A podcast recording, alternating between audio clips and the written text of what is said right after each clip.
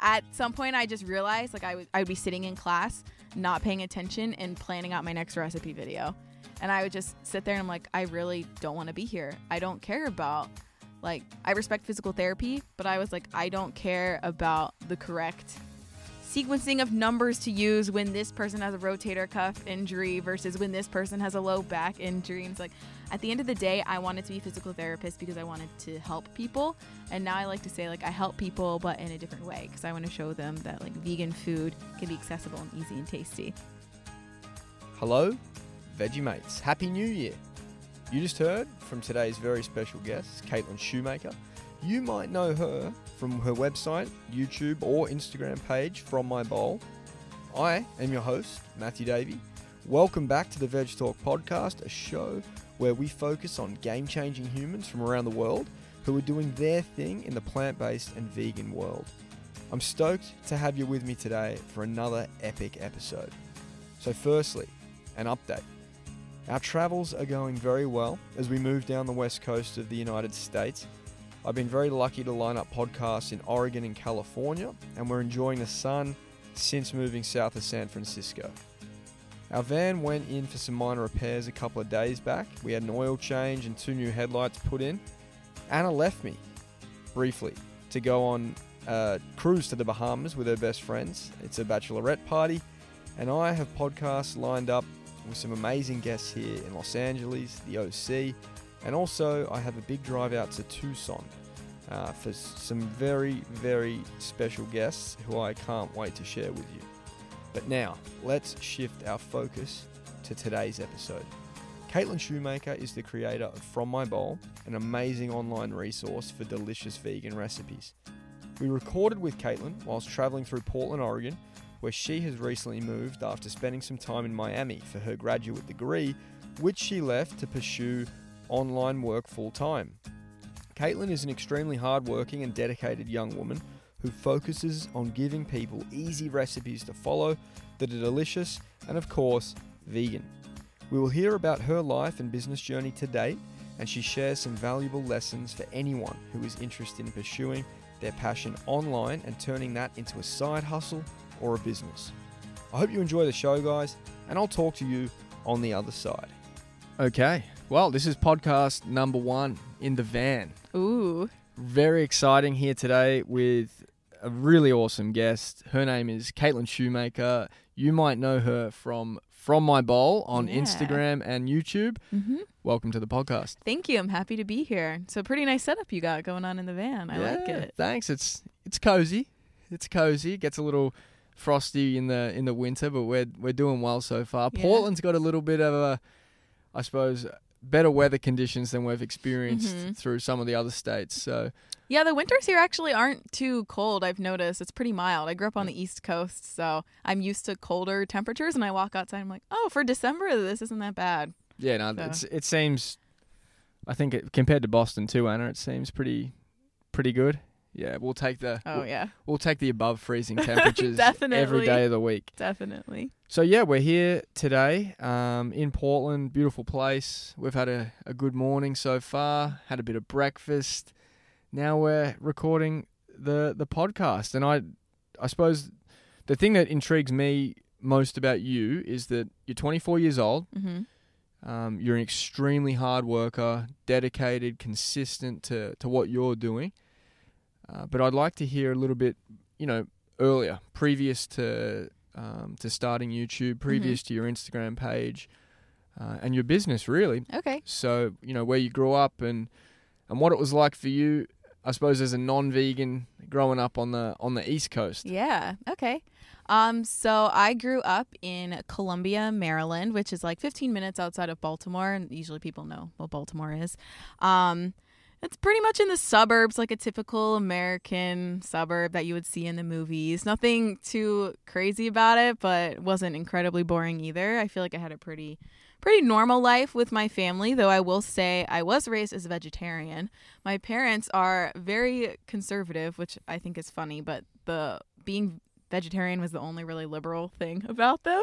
So it's an interesting dynamic, but so growing up, I was vegetarian and I have two younger brothers, so we were all vegetarian and it was more of my parents' decision, and we were kind of raised as vegetarians, but they didn't spend too much time really describing the ethical connection or even like a health connection. They just kind of told us that it's not nice to eat animals and other people eat animals, but we don't. And for me as a kid, also, I probably didn't have the mental capacity to understand like anything beyond that as well. Um, so growing up, I was just like, oh, I see my friends eating animal products and other things, but I just knew it was something that I didn't do, and I never really associated any moral, moral or ethical principles to it. But it was just sort of our lifestyle, and it is interesting to see how much the vegetarian and vegan movement has expanded a lot. Because as a kid, I remember eating like a, there were very few brands, and the products themselves weren't even that good for vegetarians. And we did eat some vegan products every once in a while too and I was definitely the only vegan in my school. I went to a uh, pretty small private school, but our family, we were the only vegetarian vegans. Everyone else was eating their standard American diet. And now, like growing up and in high school, I'm pretty sure I was the only vegetarian too. But now looking back, it's become so much more common, and there are so many more younger kids, and people actually know what vegetarian is. Um, so it's interesting to see how it's just expanded in general. But growing up, I feel like I had a pretty kind of stereotypical like American life. I did go to um, private school, so I had a slightly different education, and I went to an all girls Catholic uh, high school. So that was an interesting experience. Um, but I'm really happy with my education, and I do think it has helped me become a hard worker and be more dedicated because um, I was raised to be a very organized and driven person. Um, but yeah, growing up, I was always interested in science, and I thought I wanted to do something with science full time. Um, so when I went to college, I applied to do sort of pre physical therapy. So I decided to move to Pittsburgh for college, which is about four hours away from my home in Maryland. And I was still vegetarian at the time, and I was taking science classes for pre PT. Uh, my major was rehabilitation science, and then I was also minoring in Spanish at the time. Um, and again, I feel like I had a pretty standard, like, well, I had a kind of a standard college experience. I'd say like my freshman year, I lived on campus and I lived on the dorms. Um, but the dining hall was actually not very friendly to vegetarians. And I was like, this is it. I'm tired of eating cheese pizza every single day or like limp vegetables from the salad bar. It's like, I have to move off campus next year. I can't survive with all the boring cafeteria food. And then I moved off campus, and I actually think that's where my love for cooking first developed because I was used to my parents cooking for me growing up and in high school. And then when I went to college, I relied on the cafeteria. But then when I was actually on my own and fully independent and responsible, I was like, well, I have to cook something or I'm going to starve. So I think that's where I started to spend more time in the kitchen and I really found a love for food and developed um, more of a culinary repertoire, I guess. And I started out by making other people's recipes and then I've never been one to follow a recipe to a T, anyways. So I began to experiment on my own, and that's kind of where From My Bowl was born. That's really And cool. Yeah. Yeah, when- experience. when we are thrust into positions where the food is no longer cooked for us. Yes. I'm smiling because I can just picture our household when uh, when we started living together. We were both terrible in the kitchen, Oh, really? and it was yeah, a lot of pizza, a lot of a lot of junk, and then us too, like the you know the the interest in actually cooking a meal from Mhm. scratch. That's when it started. Yeah. So yeah, it's it's cool that I suppose college days are, are not normally paired with people um, having this realization. I suppose most people are more more than happy to go down the cheese pizza route yeah. um, for their time in college. But going back even further there, so as a kid, you know, growing up as a vegetarian, hmm what was it like socially? So like if you were at a at a party or Mhm. you know at school, did you have kids that were like, "Oh, Caitlin, try, you know, I don't know, try this pizza that has meat on it or try these chicken wings or People would. I was pretty. I was a pretty convicted child. Like if I knew I wanted to do something or didn't want to do something, I was pretty firm with saying no. Um, but it was harder as a vegetarian. I know I would go to kids' birthday parties and be like, "Oh, we only got pepperoni pizza. We can just pick the pepperonis off and you can eat it, right?" But I was like, "No, that's not really the same thing." Because I actually learned the hard way. When we were kids, it was really popular to have birthday parties at McDonald's. I'm not sure why. yeah, But- yeah. I went to a birthday party at McDonald's and I didn't know like what was vegetarian and what wasn't. So I ate their french fries because I assumed that they would be, but they're actually processed with lard and like other animal products for flavoring. And my body, because I'd never had animal products before, I was raised vegetarian since I was born. Um, it doesn't, it can't digest it. So I immediately, like within 30 minutes, I threw up because I, my body was like not used to digesting the animal protein at all. And so I felt gross. And I think from there, that was kind of a learning experience. I was like, I know if I eat something that's not vegetarian, mm. I'm not going to feel good. But I would say it was challenging at some points. Like people would like make fun of me for not eating uh, animal products sometimes, but also I was kind of a more introverted or like reserved kid. And even throughout my life, I more likely to have like a smaller group of close knit friends than to be like super popular and like a big extrovert. Um, and I did just in general as a kid experience like some bullying, so it was kind of like part of it. Um, I was probably because I was vegetarian, but I also knew like at the end of the day, uh, what was going to make me happy and I was vegetarian because my parents were and I liked like eating vegetables and things like that. So I didn't let it get to me too much, but it there were some birthday parties where I would go to and I would feel a little left out because I couldn't eat the food or things like that. Um, but I would still say it wasn't like a major determining factor in my happiness because I knew there were more important things out there. Like I was a total bookworm. I love to read and I'd like go outside and play with my friends and like play imaginary scenarios with my friends outside and like catch frogs, which in retrospect probably wasn't very vegan of us. um, but we had like I, I had my own like little fun outlets, and my close friends were not judgmental at all about it, and I think that's was what mattered to me. Um, but it definitely is very different from now, a days. Oh yeah, like as you were saying, products. Uh, you know the the the choice we have now. Mm-hmm. Like even the last couple of years, the last few years, it's really multiplying, expanding, yeah. growing. Uh, it's getting interesting, tasty. Yes. Yeah, it's easy to get sucked in for yeah. sh- for sure. Um, in addition to that, you know, I think it's yeah. from what you were saying, your parents didn't really dive deeply yeah. into the into the ethical stuff. There's no real need when a you know a kid is young. Mm-hmm. I think a broad explanation is enough. Like, yeah, you know, totally. These animals don't need to be eaten. Mm-hmm. I think, and children are very compassionate naturally. Mm-hmm. So, for some reason, it's the connection is. I think it makes more sense for kids. It's like, oh mm-hmm. yeah, you know that cow is, you know, just going about its day.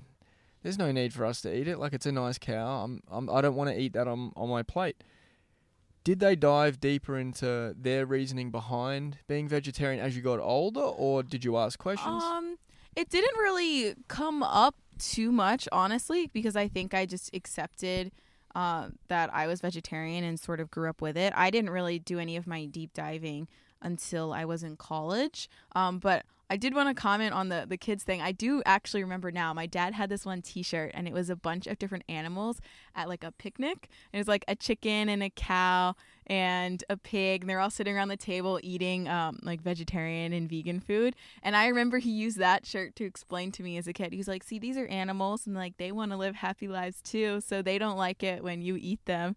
And I think like kids do have an innate understanding. Like if they realize that that piece of chicken on their plate and then they see the picture of the actual hen or the chicken where it comes from, they don't want to eat it. And like you were saying, you don't need to explain it further. And I think I just sort of grew up like accepting the situation in which I was raised and I didn't really do any more like self exploration or more introspective diving until I was in college and I was asked myself then like why am I vegetarian because I did grow up in a sort of bubble I would say. And I was exposed more into the quote unquote real world once I was in college because um, I did have a pretty sheltered life. Um, and that's when I started to ask myself like the bigger questions and I started to do my own research and like watch the popular documentaries and be like, hey, I don't feel so great eating cheese pizza. Maybe I should look into foods that will actually help me feel great and like actually exercise at the gym and things like that. So I think me becoming vegan and becoming more passionate about my health, but also the animals and the planet in general, sort of came as I just matured, like as a human, and started to ask the, the deeper questions. So those things in combination got you away from like the dairy products, yeah, and the eggs and whatnot. Yeah, like for me, I technically went vegan overnight, but I was interested in plant based living for a while. Um, I actually originally started my Instagram just as a health diary. I just wanted to record my food because I was like, I am tired of feeling like crap. I'm going to do this workout plan and just post pictures of my oatmeal on my comforter every day. And that's what I did for like a year. But I remember when I got on Instagram, I was like, wow, there are so many other people taking beautiful pictures of their food. And I was like, wow, that cake is vegan. Those pancakes are vegan. Like, I could never give up cheese, like every vegetarian or meat eater says.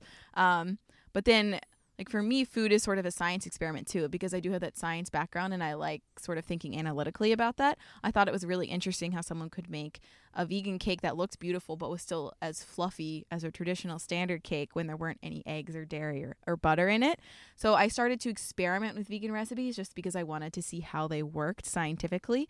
And while I was doing that, I also learned, I mean, I think in general, most people accept that like dairy products, especially like the really high saturated fat dairy products, aren't good for your health anyway. So I was slowly cutting back on those to begin with, and I was eating a healthier diet. So I think naturally I was cutting back a little bit more on the dairy products. I was still eating a decent amount of eggs. Um, and then I studied abroad. I was actually considering going vegan before I studied abroad, but I had already submitted my application and told my host mom that I was vegetarian. I was like, I'm going to Buenos Aires. They eat a lot of meat. I can't tell her I'm vegan too. Um, but it was a really cool experience, and I did start to eat more vegan food while I was there. But then when I came back, uh, that's when I really dove deep and I watched like Forks Over Knives, and but then I watched Earthlings, and once I watched Earthlings, I was like, well, I I can't eat an animal. Like cuz before, I always say this too, I think that people can be like plant-based for health reasons, but everyone can quote unquote cheat on their diet. Like if you can eat a healthy diet, but when you want a piece of chocolate cake, like you're going to eat the piece of chocolate cake if you have an appropriate sense of balance and like treating yourself. Um, but what caused me to actually call myself a vegan and go vegan was when I saw the ethical connection, like what actually happens to animals in factory farms. Um, because I think for health reasons, you know, it's not a completely black and white issue. Like every once in a while, you might have an egg or like have ice cream with your friends. But when you're vegan, you see that egg or like that ice cream and you're like i know that animal suffered for that and that is never worth it for me to enjoy like a bite of ice cream with my friends when you actually think about the behind the scenes things that are going on. So that's what caused me to go vegan and stay completely vegan but i was initially interested in it for more health reasons. And then i would say actually after i went vegan i started to learn more about the environmental reasons behind it and it just like secured my convictions with the lifestyle. Yeah, when you get that well-rounded approach, it's a very hard argument not to stick with it. yeah totally And I think you you put it very very beautifully with the you know the animal suffering and a couple of minutes of sensory, sensory pleasure. Those two things do not pair up. yeah It's completely not worth it when you're looking at it from from that angle hmm and understanding that that animal really feels and lives that experience hmm just for like a punnet of ice cream or a you know a milkshake or whatever. Yeah. something so um you know it seems so simple hmm but it's actually quite a, a harmful yeah. harmful process. But yeah that was really really interesting. You referred to the the eggs and the butter right? So a question my mum often says when she's looking at like vegan cakes or she tries like a vegan dessert and she's like but but how Yeah, Like, isn't it crazy? like that's often a question. I remember we were in Adelaide, and um, I'm a big fan of carrot cake, Mm. and they had this massive slice of carrot cake at this place we went, and it was so moist and um, yeah, delicious, and it was vegan. And I'm like, Mum, do you want to try this? And she was just like blown away. So, how do vegan desserts get their you know how do they stay moist? How do they still be delicious Mhm. without the butter without the eggs? Can you go into that a little bit? Well, I think it, it does take a little more science and experimentation um, in terms of the vegan baker's point of view. But essentially, like a, a baking recipe, you need some sort of agent to make the baked good rise, and you need some sort of like fat or oil to make it moist and moisture to keep it dense. But beyond that, it's not like eggs are essential to making a cake rise. There are a million different vegan ingredients and recipe, uh, recipes out there that prove otherwise and it does depend on the recipe i think baking is a lot harder than cooking because you know once you put something in the oven it's there you can't change anything it's either going to come out and work well or it's not but with all of the alternatives we have nowadays and the technology and people have been able to make butter that tastes like dairy butter, but it's made from cashews and like fermented coconut. Um, I know Miyoko's Kitchen has a really Mm. good cultured butter. We haven't tried it yet. It's, it's really good. Um, and there's vegan ice cream out there. And I think just people raised on the standard American diet or a standard diet, we were just raised to think that ice cream is made from cow's milk or that butter is made from cows or eggs come from chickens and you need them to make these cookies. But why? Like why why do they have to be made from butter that comes from a cow? Like you could make vegan butter and I just think people get so set in their ways and they just think that something has to be a certain way because that's the way they've known it all their life. But I think once you become more inquisitive and ask questions. Like sure there's typically eggs in cake but why does it have to? You can still get a fluffy texture without it. And it's it does come down to a science. Like there are a lot of really great vegan bakers out there and it's a certain combination of flours or like a common egg substitute would be using like ground flax seeds and water because you get that sort of binding. Or you can actually use apple cider vinegar and baking soda and they combine to create like a fizzy reaction. You can actually do it. It's a fun science experiment to do at your house. Just put some baking soda in a small bowl and pour some apple cider vinegar over it and you can watch it fizz up. So then when you use that in a recipe you keep them separate until the last minute and then you add them together and then when it's in the oven it's going to give that gas and that rise to the baked goods so you can still get the fluffiness um, of a traditional quote unquote cake There you go. yeah so I've it- never heard that one before. That's cool. yeah, it all honestly comes down to science. I mean, baking in and of itself is a science. It's an art, but it's also a science. You have to study the temperature and like the way certain ingredients are going to act. And I think that some standard recipes with animal products in it work so well because we've spent so much time in the past researching them because people are familiar with using dairy and eggs and they know how they're going to act under certain situations. But the vegan market in and of itself is still a relatively new field and a lot of chefs aren't trained using those ingredients. But i think that if they spent more time they could realize that it can be just as easy if not easier and maybe even more delicious. Definitely uh, more cruelty free if you use vegan products in baking but there are a lot of awesome vegan chefs out there who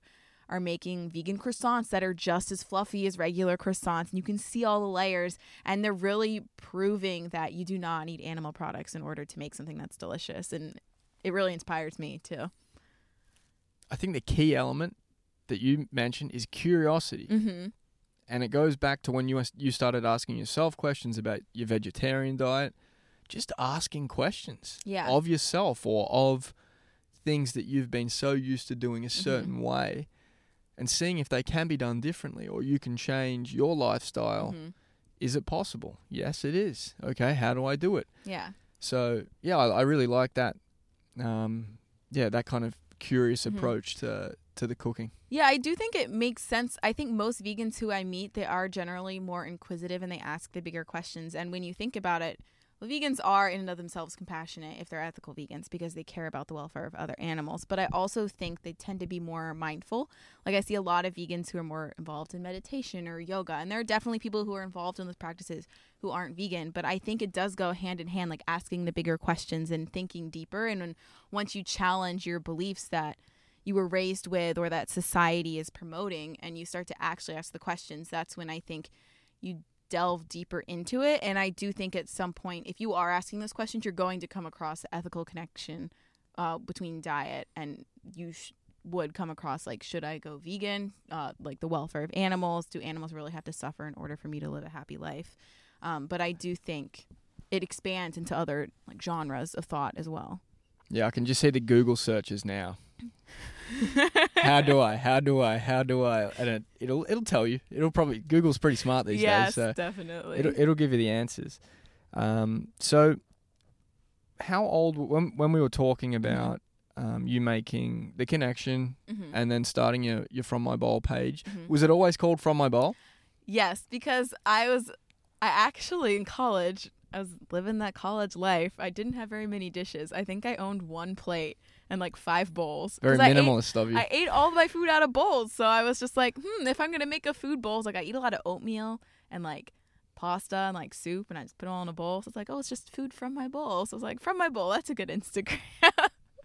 but yeah, I only had one plate, I think, for a solid like year and a half to two years because it's all I needed. Yeah, no, it's, I, I like the name. I think it's really, really cool, catchy. Um, but yeah, when when you made that connection, you started out, you know, bowls of oatmeal on your comforter. Yep. Pretty basic beginnings. yep. Can you dive a little deeper into into the progression of it? Because Mhm. so, how old were you then? hmm You're 24 now, um, and a little bit on the the progression hmm of um, yeah, your your page. Okay. Um so I started From My Bowl actually before I went vegan, but it was like purely honestly just oatmeal. Like if you scroll back, it's just Still there? walls of oatmeal. It's still there. That's sick. Pretty much. our recipes that I made from other people. But when I went vegan, and I actually went vegan on my 21st birthday, so a little of like three and a half years ago, um, that's when I also simultaneously told myself, hey, I kind of want to give this Instagram thing a shot and like try to make my own food. And I've always been a pretty creative person and more artistic. So I think initially my experiments in the kitchen were more in terms of food styling. Like I would make someone else's recipe, like, oh, how can I make this look pretty? Or I really like how this person arranged the bananas on their oatmeal in this one photo. Let me see if I can recreate that. Um, but I think it was the combination of just living by myself and having to cook my own food and being inspired by other people definitely played a big role. Um, like other recipe developers, I would see, oh, they make chili. And it's like, my mom has always made a chili. It's kind of like that, kind of different. I'm going to put my own twist on it. And I started out with very, very basic recipes. Like I ate a lot of oatmeal, but I also don't like to eat the same exact thing every day. Like I love food. I'm a total foodie at heart and I like to get creative with my food. So I'd be like, hmm, well, today I'm going to add cinnamon to my oatmeal and peanut butter. But tomorrow I don't really want to eat that. Um, but I really like that like fudge brownie ice cream I had last week. So maybe if I add cacao powder and like walnut pieces, it'll taste kind of like a fudge brownie, but it'll still be oatmeal and it'll still be interesting. So for me, I love to combine like fun flavors or put twists on recipes or yeah, use flavor profiles that remind me of another like really decadent or yummy thing, but enable, be able to incorporate tasty food into my everyday life. So I started out honestly just with like a million different oatmeal recipes, and then I would always make a ton of soup and chili because it was usually cheap for a college student, very easy to meal prep. And I would just make my chili slightly different every week. Like maybe one week I would add in butternut squash, and the next week I'd use like black beans and pinto beans. So I had some basic staple recipes that I would slowly modify with time, and I would figure out how a dish would I guess sort of react if I add a different spice to it or if I added more or less of a different ingredient. And then I think from there, once I had a few set basic recipes that I knew I could make and modify in a variety of ways, that's when I started to branch out more and try my hand at more complicated things like baking and I guess exploring other like flavors as well because growing up my family we didn't eat a lot of very culturally diverse food and for me food is fun and it is an experiment. So when I went out to eat at a Thai restaurant or an Indian restaurant or Chinese or Mexican or anything and be like, wow, this flavor combination is really, really interesting and it's something I've never had before. I want to try to recreate it at home. And so I would look online at recipes and see the general spice profile or general techniques, but then I would take it into my kitchen and put my own twist on it and make it vegan too. Yeah, that's that's cool. I think spices the Spices combination key. Yeah, they're key. That's like I I used to make food and Anna was like, This is kind of boring. Like, you know, we're just eating like really plain food and Anna's from Mexico, so she grew up with really good spice combinations Mhm. and really tasty food. So that's when I started experimenting more with different uh, different combinations and it makes such a huge difference. Yeah, if any, I, I think a lot of people can get scared of spices because they look expensive on the store shelf sometimes. Um, but you don't have to get the like the fanciest organic, locally sourced spice to start out, especially if you're on a budget.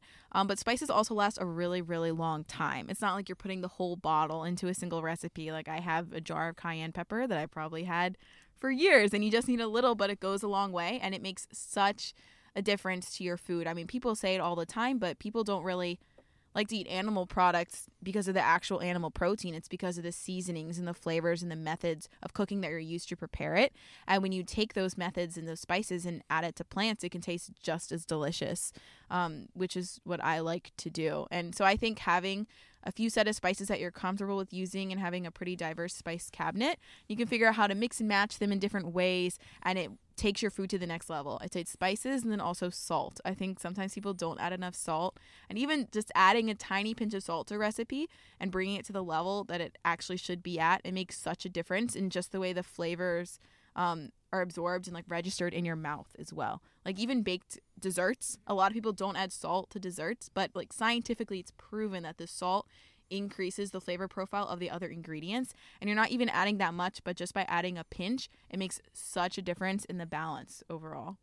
So Interesting. add salt. That's my biggest thing. I'm like, if there's no salt in this dessert recipe, I'm not sure if I trust it because it needs just a tiny bit of salt. Interesting. I think the first time I tried salt on like any sweet kind of thing was like Mhm. a, I don't know, it was like a salt, sea salt and Yeah. chocolate bar. Yeah, like there are recipes that take it to the extreme when you have like salted caramel and stuff. But like even in a good chocolate cake, it won't taste salty, but there will be a tiny amount of salt in it, and that's what like takes it to Mm. the next level. I mean, even chocolate in general, some chocolate cake recipes will actually use like tomato paste or like coffee in it, and you don't necessarily taste that, but it just adds a subtle depth of flavor um, that you can't identify in your mouth. You can't be like, oh, that tastes like tomatoes. But tomatoes are actually a really great source of umami, which is like depth of flavor that a lot of vegan recipes tend to lack. So just by adding a tiny bit to a chocolate cake, you're like increasing the flavor, but you don't like mentally or physically detect it. So for those at home that may not have a, uh, very diverse Mm-hmm. spice cabinet, Yeah. where would you start? What What are like your five Hmm. go-to spices? We were talking about this the other day, Hmm. and and Anna calls them the Spice Girls. Our Spice Girls. That's our, uh, funny. I love that. our um, I'd say five. I think we've got a top five. Yeah. Hmm. So I definitely think this depends on personal preference too, because I definitely have some that I love that maybe other people may not like as much. Well, let's hear them. But I would say for sweet, like I would just have to recommend cinnamon because I love cinnamon on everything. It's actually not my favorite like sweet spice, I would say. Cardamom, I actually really love cardamom, but I don't think it's as versatile as cinnamon. So I'd recommend cinnamon because you can add it with bananas, with peanut butter. You can even use it in some savory um, applications as well. And it just takes things to the next level, I think. And I love how it has sort of a spice to it as well. And it's usually pretty affordable. And then I, my all time favorite spice is honestly probably smoked paprika. I love smoked paprika. If you don't like smoky flavor, I can understand why you may not like it, but I use it in almost everything. I'm like, oh, it just needs a little bit because a lot of vegan recipes lack what I was saying earlier that umami flavor, which is sort of what's it like the sixth taster. I learned about the umami with the taste. previous guest. So yeah. yeah. a lot of like meat itself has that umami, which is basically just depth of flavor, and it's like a way something is in your mouth. But vegan recipes, because there isn't meat in them, don't have that. So I think when people switch over, that's sort of the ingredient that they're missing, and the smokiness definitely adds that depth of flavor um, to a recipe that some vegan recipes lack. Which is why I love to use smoked paprika. I use it in um, I make like a smoky tempeh. Um, sort of like a bacony flavor, and that really adds great depth of flavor there. Honestly, I'll just roast potatoes and put smoked paprika and salt on them, and I think they taste so good. I could eat that every day, and never get sick of it. And I also like to add it to chili too, because the paprika itself just adds that extra depth. It's great in soups, and it also adds a nice golden color to roasted vegetables too, if you care about appearances. So, say cinnamon, smoked paprika. Then next, I'd probably say cumin or cumin because I think there's a lot of applications for that too. It's like really great in chilies, um, but you can also use it like in Indian foods or like in a variety of different ways. It's another has a lot of applications. Um, I would say, hmm, this is hard. My last two, I might be boring and say garlic powder. I think I'm gonna say garlic powder because garlic is cheap and if you can use fresh garlic i would recommend it but garlic powder actually tastes different than fresh garlic and there is an advantage to having garlic powder because when you roast vegetables with fresh garlic the garlic will burn and garlic burns pretty easy easily when you cook with it in general but garlic powder does not So it's great for roasting vegetables and adding that extra flavor. And I mean, who doesn't love the smell of garlic or the taste of garlic? I think when you add it to any recipe, you can. Add, I pretty much add garlic to all my recipes. I'm like, should I not? Have I added too much garlic to all my recipes? like, nah, nah. Everything's better with garlic. And then I think for my last one, I would actually maybe recommend like a spice blend, like curry powder or something, because I think Indian food is really delicious, but when you first delve into it, it can seem kind of overwhelming because there are a lot of different spices and obscure ingredients. But when you buy a spice blend like curry powder, it has all those ingredients together already. So you get that depth of flavor and that interesting component to your food without having to buy seven different bottles of spices. So I I do recommend spice blends for like a beginner, even if you can find like a vegan fajita mix or something like and you don't want to go out and buy like the cumin and the coriander and the chili powder and all that things uh, all that stuff i would recommend looking in blends first there so some curry blends will taste better than others personally i don't really like the one from like trader joe's i don't i think it tastes kind of flat um but it's all about experimenting and like curry powder you might think oh i would just make like chana like a typical Indian curry, like stir fry some vegetables. But I love to like put it on my potatoes. I'll make curry potatoes, or I'll put it in a soup. And it's like just because there's a standard or conventional way to use a spice doesn't mean that's the only way to use it. And I like to t- keep that in mind with my recipes and the way I use spices too. I'm like, yeah, sure, a typical Indian curry, like you can make vegetable korma with like peas and rice and stuff, but you could also make like curried tofu and maybe roast some butternut squash and put curry powder on it, or like make curried mashed potatoes. Like, why not? I, I like. I guess I like to ask a lot of questions, and I'm like, well, sure, it's not conventional, but why can't I do that? And it tastes good for the most part. Firstly, our set of Spice Girls are very similar. Really? What were yours? I'm curious. So I think we had smoked paprika number one, Smoked paprika is the best. garlic powder every day Okay. of the week, cumin, and then I think we said turmeric. Mm. Mm. No, Because no, pumpkin spice is a spice blend, was too. pumpkin spice. I said was the seasonal addition. Okay. I think there was a there was a different. F- fifth There are other one. ones that I would recommend, like chili powder. I think is really good. Like black pepper also just like takes everything. Just Yeah. adds that nice extra little bit of heat. Um, but I would say those are the spices that I use most commonly. And I do like to buy like I usually buy fresh ginger if I'm using ginger, but dry ginger is like a pretty good. So, Yeah. But yeah, I, I'd, I I think I'd still stick with my five. Yep. No, I But I like, like it. yours. I like your five. I Thank like your you. five. But uh, secondly, the the potatoes. So I think recently we did for the first time um, potatoes in the oven. I think we Mhm. boiled them for a little bit Okay. first, then in the oven. But we did it with cumin and smoked paprika. I do that sometimes. And so good. Damn good. It was. Yeah, delicious, like mouth watering. My mouth is watering right I- now. like. Yeah. no, very cool. Very cool. So your I suppose your explanations for the reasoning behind your spices is a lot deeper than what we would normally offer and I loved hearing about that. So thank you for for sharing Yeah. a little bit a little bit more uh, about why you, you chose each one. Now, at what point in your journey did from my bowl go from you know what you've just explained to to more what it is now so a couple of things i notice about you and your work is that every photo is immaculately put Oh, together thank you. I think it's like you know you've you put together, and I think you put a lot of work into. it. I've read some uh, the tips that you have Mhm. uh, about like why you choose odd numbers, for example. yeah. Uh, at what point did you invest in, um, or you know, at what point did you say, "Hey, I need a better camera for Mhm. this"? Uh, YouTube. When did that come into play? Yeah. Uh, I'd love to hear some some more about that. Sure. So, like I said, I started on Instagram just for fun. And I remember when I first joined Instagram, I was like, if I ever get someone messaging me for free food on Instagram, like a company, I was like, that's when I made it. and I was like, I just want free food. And then eventually I did start to get free food. And then I was like, hey, wait, people are actually like charging money to get free food or like they're making money and this is their full time job. But for me, it was it totally started as a passion project. Like I just loved food and I loved photography. And I did have some experience. Like I liked photography in high school. I had one friend who was a really good photographer and we would hang out and I would like borrow her camera and stuff. And I actually worked for a whole summer as a nanny and I saved up all that money to buy like a very low entry level DSLR. So when I kind of lucked out, so when I started to take better photos of my food, I already had a DSLR from previous experience, but I had no intention ever to apply that to food photography. Um, so I always started out with a more creative side, I guess, and I do, I would say in general, just have a love for learning.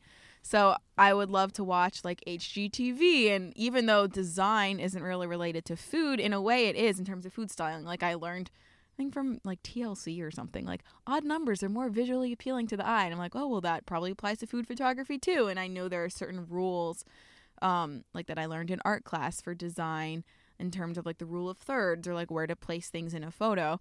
And so I've always found that fascinating, and I sort of have taken all of my life experiences and like put it into my work and tried to apply it in a more creative way. And I've also taken a lot of free classes online. I think there can be a misconception that when you're starting out with a food blog, you need to invest tons and tons of money into resources and buying all these online classes. And honestly, I did everything for like free. I think now that I have a self sustaining business and I can invest in courses, I have invested in a few and they have helped me learn. But most of the information I've learned has been from free resources. And I think if you just do a little searching like on YouTube or on podcasts and stuff, you can totally teach yourself how to take photos and how to use manual mode in a camera.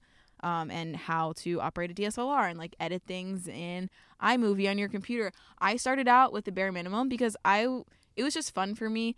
It wasn't something that I saw turning into a business. And I was like, I'm a college student on a budget and I have student loans. Like, I don't have the money to go drop $3,000 on a camera. So I started out just taking pictures with my iPhone and like editing in the Instagram app itself. And then as I learned and got friends in the community and I saw what they were using, I was like, oh, that's interesting. And like, I had a basic DSLR camera. So I was like, oh, this shoots video. I can use that for YouTube when I decided to start YouTube. And I was just I basically just used what I had. And even if you start YouTube on your iPhone, there are people who do that. And I told myself when I joined YouTube, I was like, I can't spend upfront money on this because I have other bills to pay. But I was like, once I make enough money on YouTube where I can afford to buy a camera, I'll buy a nicer camera. So I waited and then once I started once I made enough money from the YouTube AdSense, that's when I bought a camera and that's when I upgraded. So I know some people do it differently and I do think that there is times when it is worth it to put in an initial investment, especially for YouTube and things, but that just wasn't feasible for me at that point in my life. So I didn't. Um, but then as my blog grew and as I started to get more income from YouTube as well as my recipe blog as well as like working with brands on Instagram, I would say as I've grown that's when I start to invest more money in it. And now I feel very like thankful to say that I have worked my butt off and I do make enough money to support myself and have this be a full-time job, but it definitely wasn't always that way. So now I feel more comfortable making those larger investments in equipment. But I would say definitely to start out, you don't need to.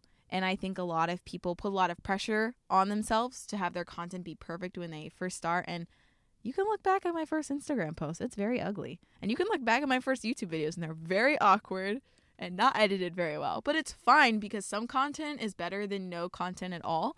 And I think as you can you can see I even look at my photos that I took from a year ago, and I think I have learned so much from since then. And the quality of my photos has improved, the quality of my photography.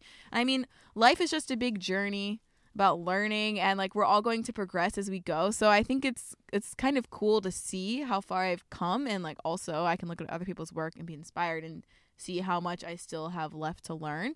But I think when you approach it from more of a fun perspective versus like, hey, it's a journey and I'm learning versus like all my content has to be perfect right now or I'm not good enough, that's when I think you're going to like go wrong or like be too hard on yourself and just compare yourself to other people, which is never never worth it. For sure. Yeah, it's it's definitely that that kind of comparison stuff is a trap that a lot of us, Yeah. probably all of us, can fall into or have fallen into at some point. But it is harmful to to your creativity and your consistency and your Mhm. work and your end product. So uh, yeah, I'm glad you kind of you mentioned that. But it's really cool to Yeah. to hear how you kind of bootstrapped it up and to a point where you know it made sense for you to say, "Hey, you know, this is the time for me to Mhm. to upgrade." I think it makes a lot of sense. You know, you realize that you had some important bills to pay. Mhm. That's real life scenarios for a lot of us. You know, there's there are bills that are prioritized over yes. a nice Canon or Nikon camera. You know, Mhm. it's um, it, yeah, it's it's the scenario for for most of us, I would say. hmm So you were juggling this with college, Yes. right? So Yes. that's cool. Yeah, got a little side hustle going on. Mhm. At what point? Because we saw you last year at some point uh, in New York. That was the first time we met at the. Yes. It was a vegan food Mm-hmm. festival. I'm trying to think. Was I still in school then? I can't remember if you just made the decision to to move, but that's exactly where I'm going with this. I'd love to hear what made you Make the switch. make the switch Yeah. from school to YouTube, uh, and you know Instagram Mhm. and just your your page and your business in general, and what your family thought of it because it's a, it's a big switch. It's a it's a bold move from uh, for anyone, Mhm. especially Yeah. someone of your age. I think it's it's really cool to see you do it. Love to hear a little bit more. Sure. So I started to make money on YouTube, um, which is just from like the ads people would watch before your videos, towards the end of my senior year of college. So uh, while I was in college, I was taking a pretty challenging major and I was very busy with school, but I also had a side job. I worked at a waitress at a local restaurant. Um, and then in my free time from there, that's when I was doing Instagram and taking my food photos. And I was starting to make enough. Honestly, I think I was making like maybe like a hundred dollars a month um, from YouTube. Uh, but when I went to graduate school, so I moved from Pittsburgh to Miami to go to graduate school to get my doctorate in physical therapy, or at least that's what the plan was. Um, and they advised in my school program, they're like, honestly, the first semester is really hard. We don't advise that you get a job. You should just get used to the course load of graduate school. And then in the second semester, if you think you can handle it, get a job from there, which I also realize is a luxury that some people simply can't afford. Um, but I did have student loans and I had a stipend to help me pay for that. I was like, you know what? I'm just going to take a risk. I'm making like enough money on YouTube to like budget my groceries every month. So I was like, I'm just going to not work for this first semester and use the time that I would have worked to try to work on my YouTube channel. And that's what I did. And that's actually when my channel started to take off and it was pretty a pretty exponential growth and I slowly started to make more and more money. Um, but even before then, it's actually funny in college I was talking to one of my coworkers at the restaurant I worked at and I was showing him my Instagram and he's like, "Oh, that's cool. You're kind of like Instagram famous." And I was like, "Oh, I don't know. It's just something I do for fun and I like I make some money, but it's it's not a big deal." And he told me, and this still gives me goosebumps, but he was like, "If you keep doing that, you're to make more money with that than you ever would as a physical therapist." And I looked at him and I was like, you're crazy. I'm never going to make money with this. And then I just like walked away. But I look back and I'm like, that's literally like what I do now. And it's, it is interesting to see how in two years so much has changed in my life. Um, but it was a really hard decision, to be honest. And it's something I thought about for a very, very long time before I decided to leave my graduate school program. I would say about like once every semester in graduate school, I would have a sort of mini mental breakdown. I'd be like, I don't know if this is what I really want to be doing with my life because I do love Instagram and I like I'm making some money, but I knew I wasn't making enough in order to support myself and get a full time income. But then once it started to take off more, like I was saying, um, I started to make enough money uh, to like pay all of my rent and pay my groceries and then have some savings left over. Not much, but like I was making enough to get by. And so that kind of motivated me to work a little harder and say, "Hey, I'm making enough money to get by. Maybe if I like put in a little more effort, I can make enough in order to have this be my full-time job." And I think once I realized that it actually could become a sustainable thing, that's when I started to realize that maybe I wasn't so passionate about my graduate school classes and I started to have the wavering doubts because all my life I did think that I wanted to be a physical therapist. So it was sort of an identity thing for me too. It's like, well, what am I if I'm not going to be this person and like what if I pursue this other path instead? Um so I thought about it for a while. Like I said, had a lot of mini mental breakdowns where I would cry and be like, I don't know what I'm doing with my life. But um at some point I just realized like I would I would be sitting in class not paying attention and planning out my next recipe video. And I would just sit there and I'm like, I really don't want to be here. I don't care about like I respect physical therapy, but I was like, I don't care about the correct sequencing of numbers to use when this person has a rotator cuff injury versus when this person has a low back injury. And it's like at the end of the day, I wanted to be a physical therapist because I wanted to help people. And now I like to say like I help people but in a different way because I want to show them that like vegan food can be accessible and easy and tasty. But I was definitely nervous about what other people would think about me. So for a while, I knew that I wanted to leave graduate school, but I was too scared to do anything. Um, even though I was paying for it or generating debt for it completely by myself. Uh, my parents weren't supporting me in any way. Like I paid all my rent, I had my own loans. Um, and I talked to a few friends about it, and I did actually talk to my parents about it. And I remember telling my mom I was crying, and I was like, I just really think that I could do this, like my blog, full time, but I know that you guys, um, like, don't want me to. And my mom even admitted, she was like, Well, you're right. Like, being a physical therapist is a much more stable job, and we would much prefer that you finish school in order to have that stability. Um, and then I was upset about that, obviously, but then I talked to my other friend, and she's like, You know what, Caitlin, at the end of the day, it's your life, and you're paying for everything, and you know what's really going to make you happy. And if you have a feeling that, like, this, like being a creative person and like doing this blog is like what you need to do, then you need to do it. And you don't have to listen to anyone else. So I sat there, I thought about it, and I was like, you know, this is the right decision. And if I need to take a break from school, I can always come back to school, but I can't really like take a break from social media or like doing what I'm doing and come back to that. And this is what truly makes me happy. So I just went into school. I met with the super, um, like the superintendent or the head of the department, and I was like, I'm leaving. And then she's like, What? And all my teachers were so surprised.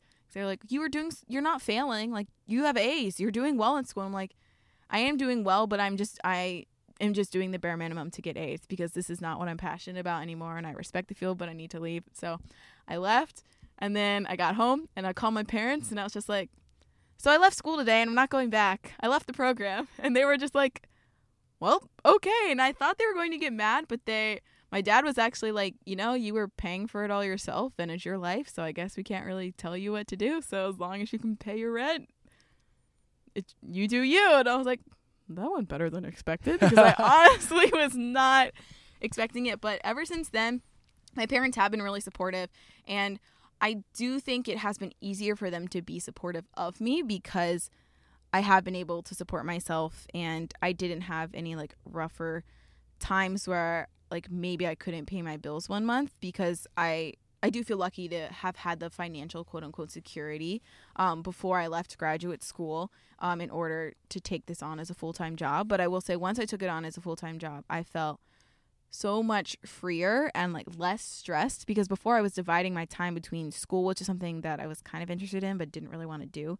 with my blog. But then once I had enough time to do everything I needed to do for my blog and then have actual time to like breathe and relax outside of it and put my full time and energy into it, I feel like I've had a whole new world of opportunities arise and I've been able to travel and go to different vegan festivals and really spend more time in the kitchen and improve my photography skills and improve the overall quality of my content and be able to interact with my audience more and like form friendships and stuff through there. So I really do think it has like blossomed and grown as I have grown and have been able to pursue it full time. And it definitely wasn't an easy decision, but I do think it was the right decision. And just thinking now, it's like if I was still in school, I know that I would be miserable. And I, at this point, I would be 100% sure that it wasn't what I wanted to do with my life, but I think I would feel more trapped.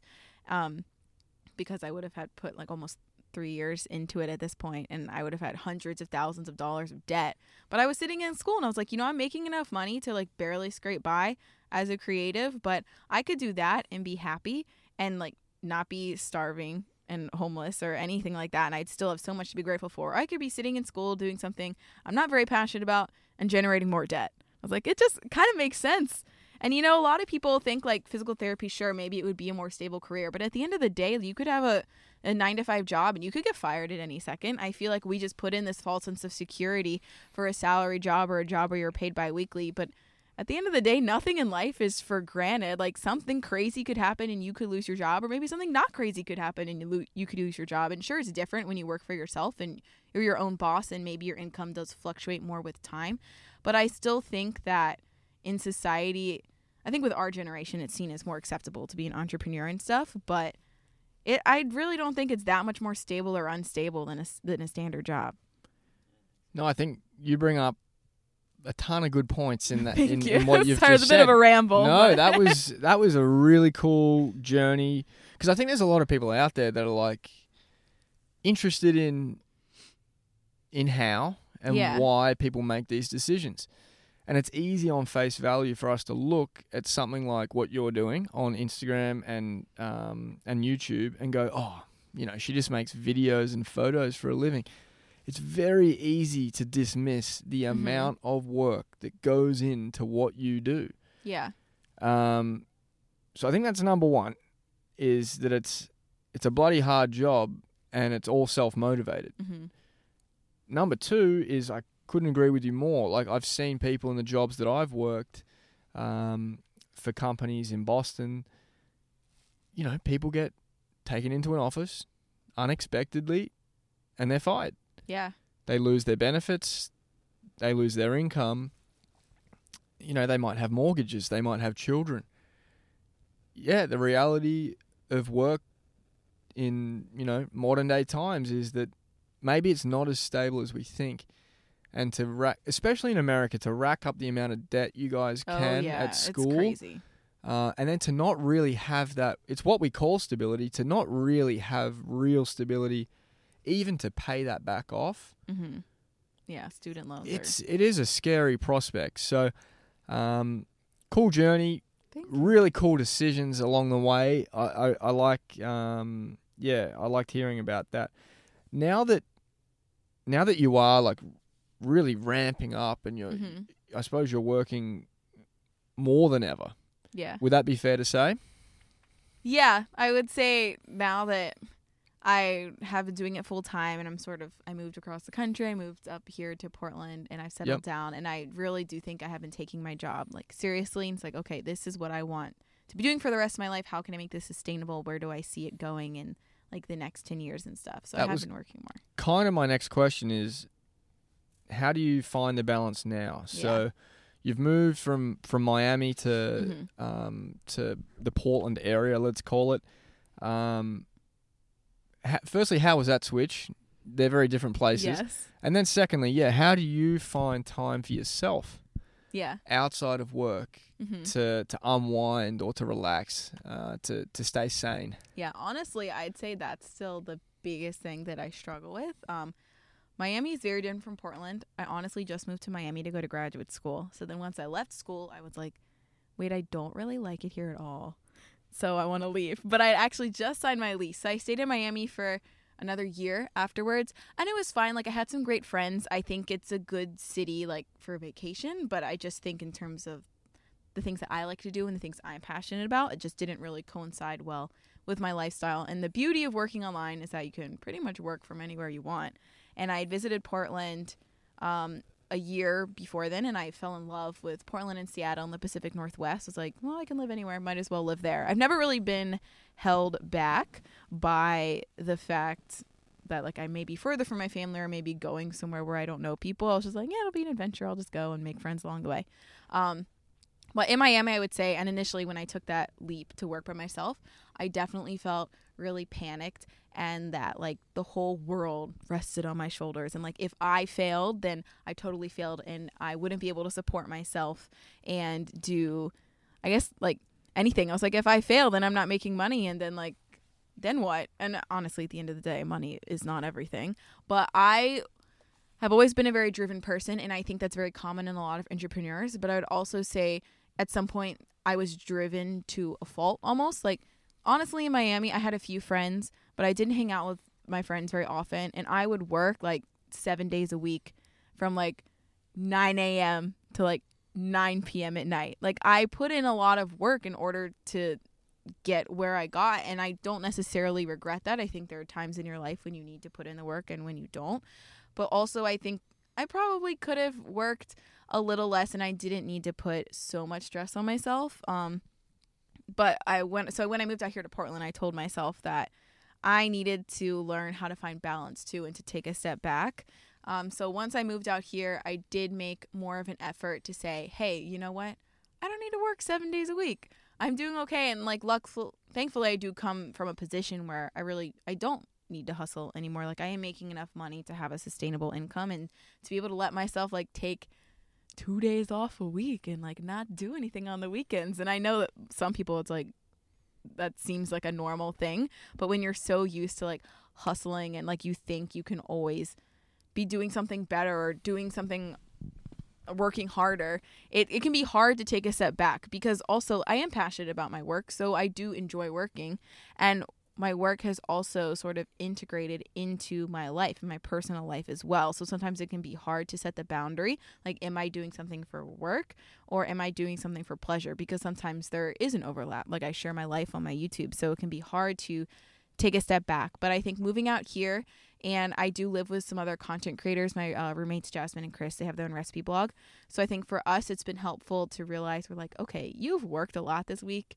Why are you filming a video on Saturday? Like, let's go to a restaurant and relax and like have a few drinks. So it's nice to have other people um, to hold you accountable in a different for, way. Yes, in a yep. different way.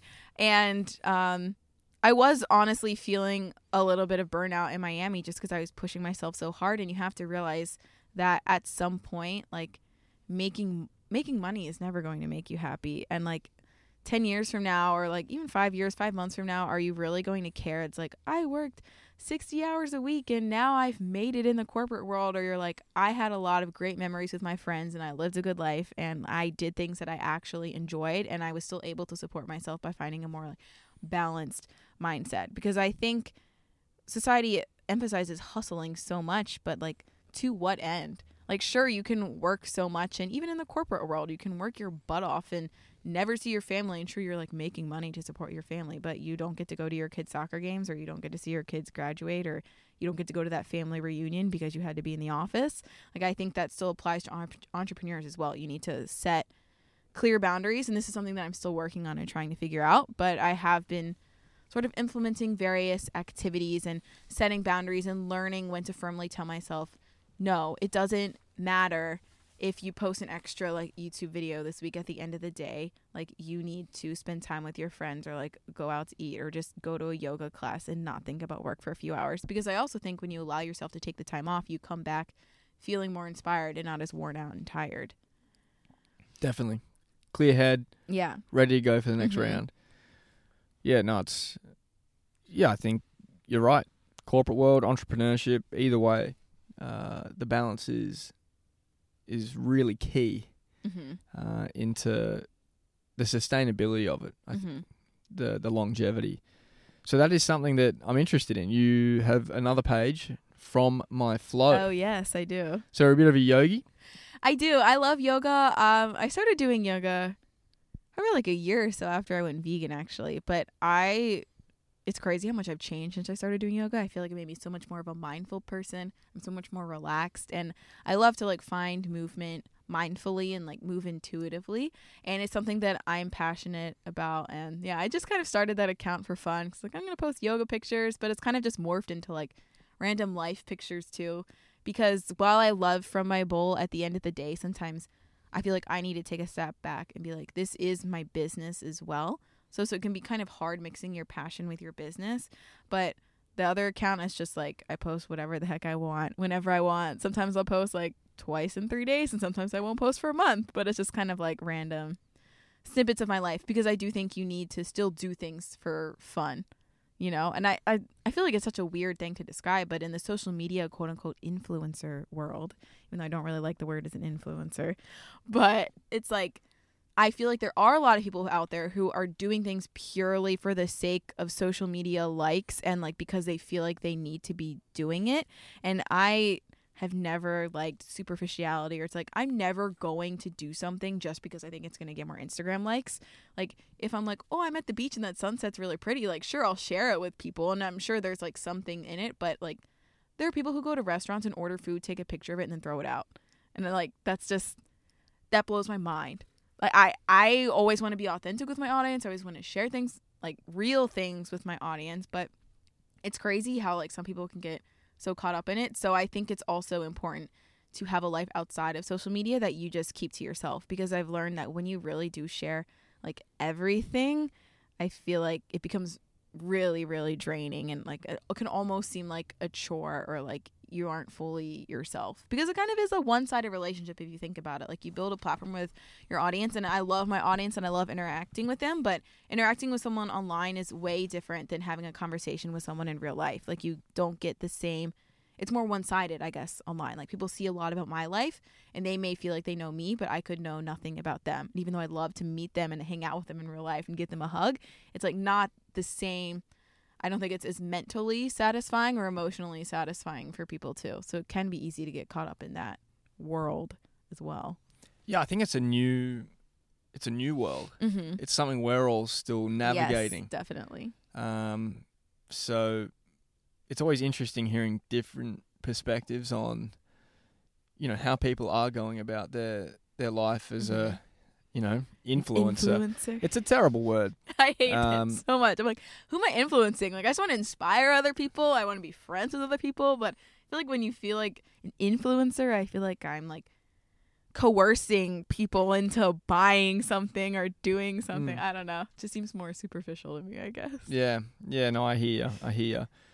you. Um, yeah, it's um, it's yeah, really cool to hear your story. I'm I'm glad uh, that we were able to get you on the podcast. The first time, uh, that's oh my saying. god! The first time I totally messed up.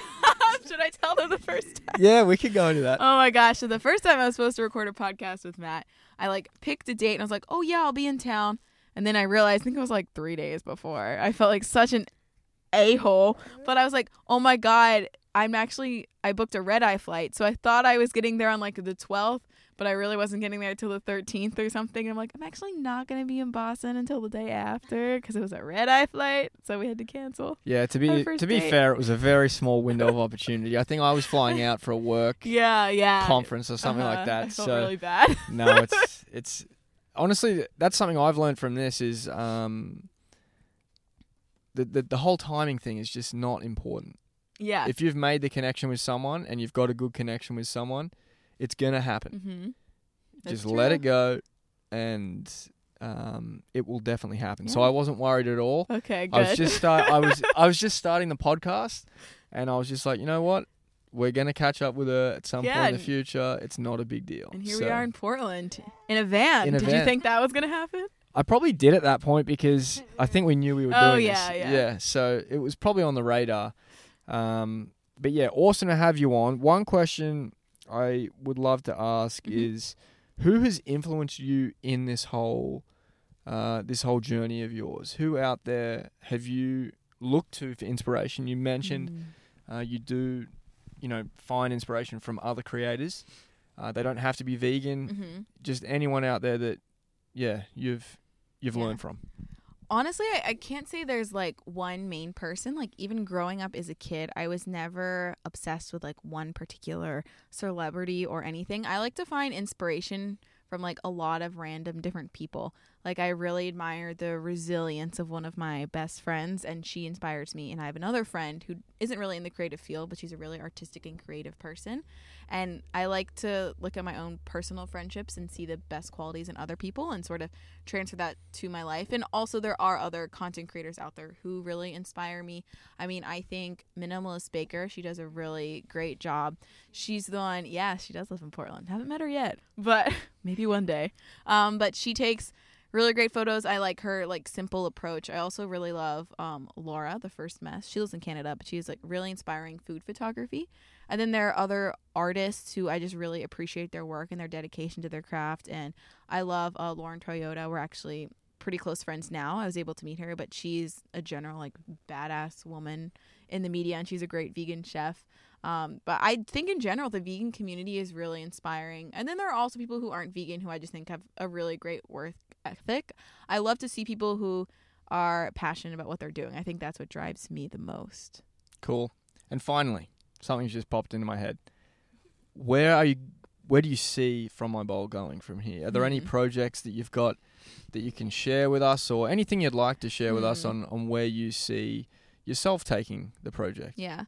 Honestly, I'm pretty happy with what I'm doing now. I think social media is going to change a lot over the next 10 years. So obviously, the scope of what I do will probably change, but I would still like to be able to be making easy, accessible recipes and showing people that you can cook like tasty vegan food and it doesn't have to be overly expensive or complicated or just showing people how to have more fun in the kitchen and celebrate healthier food options as well along the way. I think it would be really cool to maybe like publish a cookbook. Yes, That, would, be, dope. awesome. Um but I do think I see my business growing and evolving and sort of modifying with how society changes. But I think at the core, I will still always want to be like inspiring people to have more fun in the kitchen and cooking tasty vegan food.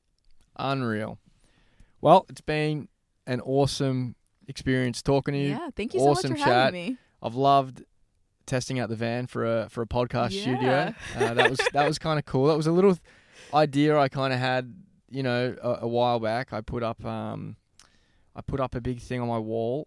I was toying with the the idea of doing a podcast, and I just had this massive sticky note on the wall, and it just said something like "van and podcast question mark." Really? So I'm glad to That's awesome. to have made that kind of um, ideal Mhm. idea, sorry, come to fruition.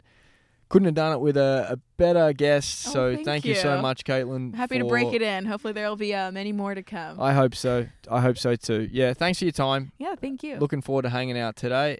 And um, yeah, all the best for the future. Yeah, thank you. I guess I'll say bye to everyone. Bye. Hello again. I hope you enjoyed the show today. What a courageous and hardworking human Caitlin is. I hope this gives you the confidence to start following your passions, whether it be a side hustle or that final push to go full time. Please let me know if you have any questions for Caitlin. You can reach me on Instagram at VedgeTalk. That's V E D G E T A L K. I'd love to hear what you thought of this week's show or any of my previous episodes. If you have been enjoying the podcast and have a couple of spare minutes, I'd be so grateful if you can leave a rating and a review for the Vedge Talk podcast wherever you choose to listen in. It really does help the show reach more people around the world. Thank you to everyone who has already taken that time to do it. I really do appreciate it. Next week, you'll be hearing from dairy free and phenomenally vegan cheese founder Miyoko Schinner. She's an absolute rock star. Can't wait to share the conversation with you. And I'll see you all next week.